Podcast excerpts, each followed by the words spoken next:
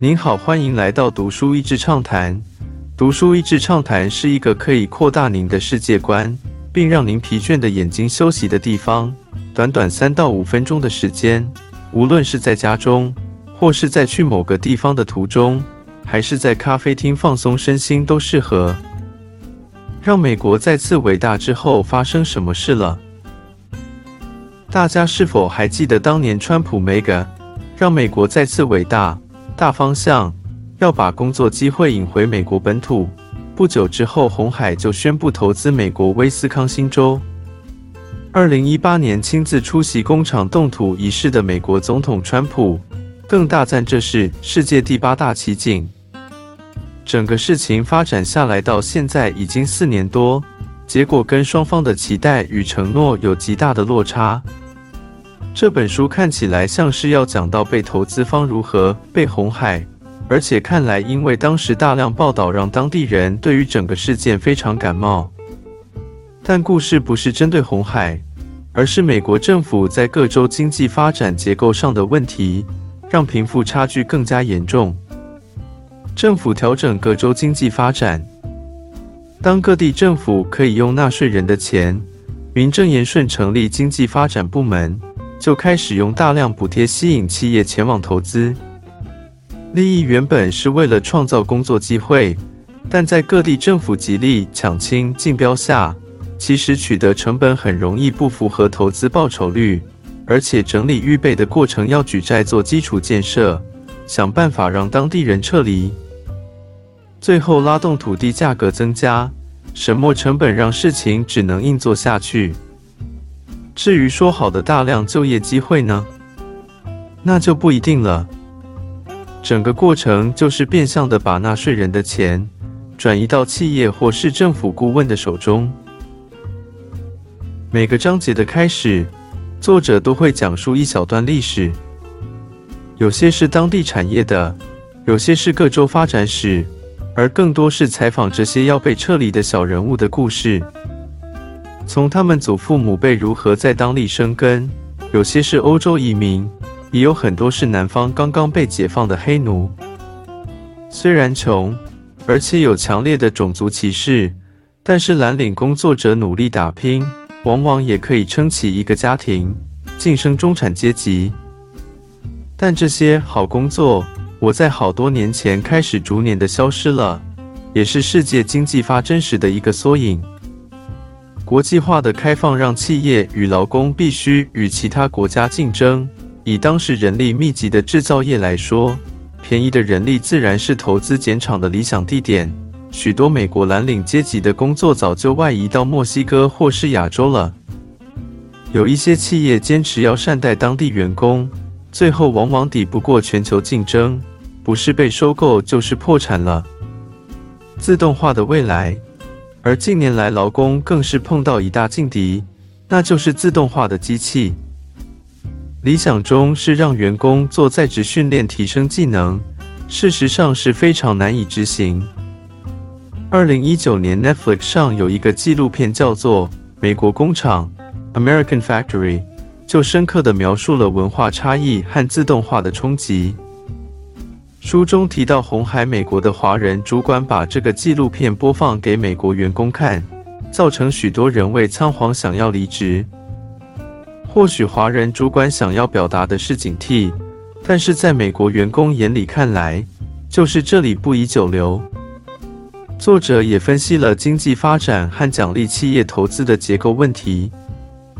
首先是各州的经济发展局的成立和很多不受限制的缺失，再来是分析这些庞大投资项目的会计师事务所酬劳，基本上也跟当地长远发展脱钩。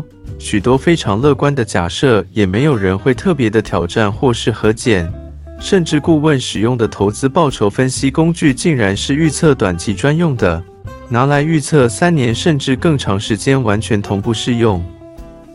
但层层外包下，没有谁真的需要负责。分析者与决策者的利益与当地长期利益脱钩，即便用意良善，却也很容易忽略机会成本和隐藏的成本。很讽刺的是，就算创造一万三千个蓝领工作机会，用三十亿美金的代价和其他无形代价划算吗？想要让美国再次伟大，但是引进的是一个主战场并不在美国的外国企业，似乎也跟初衷不太一样了。文化差异导致的期望落空，而谈判过程中的文化差异让双方期待都落空，也是个很大的因素。作者分析了红海熟人的政府关系做法，在中国非常吃得开，也很能够弹性调整，且战且走，所以在美国用一样的方式也不足为奇。他指出，红海在这个项目上，很多参与决策的人，即使是华人。也是在美国成长或是受教育的，对于跟美国人打交道有做过功课。但反观威斯康星州负责的许多人，完全没有跟美国人以外的文化打交道，不了解华人文化，还有很多也对于红海只有肤浅的了解，从未深入去研究这家企业的核心和投资过往，然后分析是否跟自己的期望一致。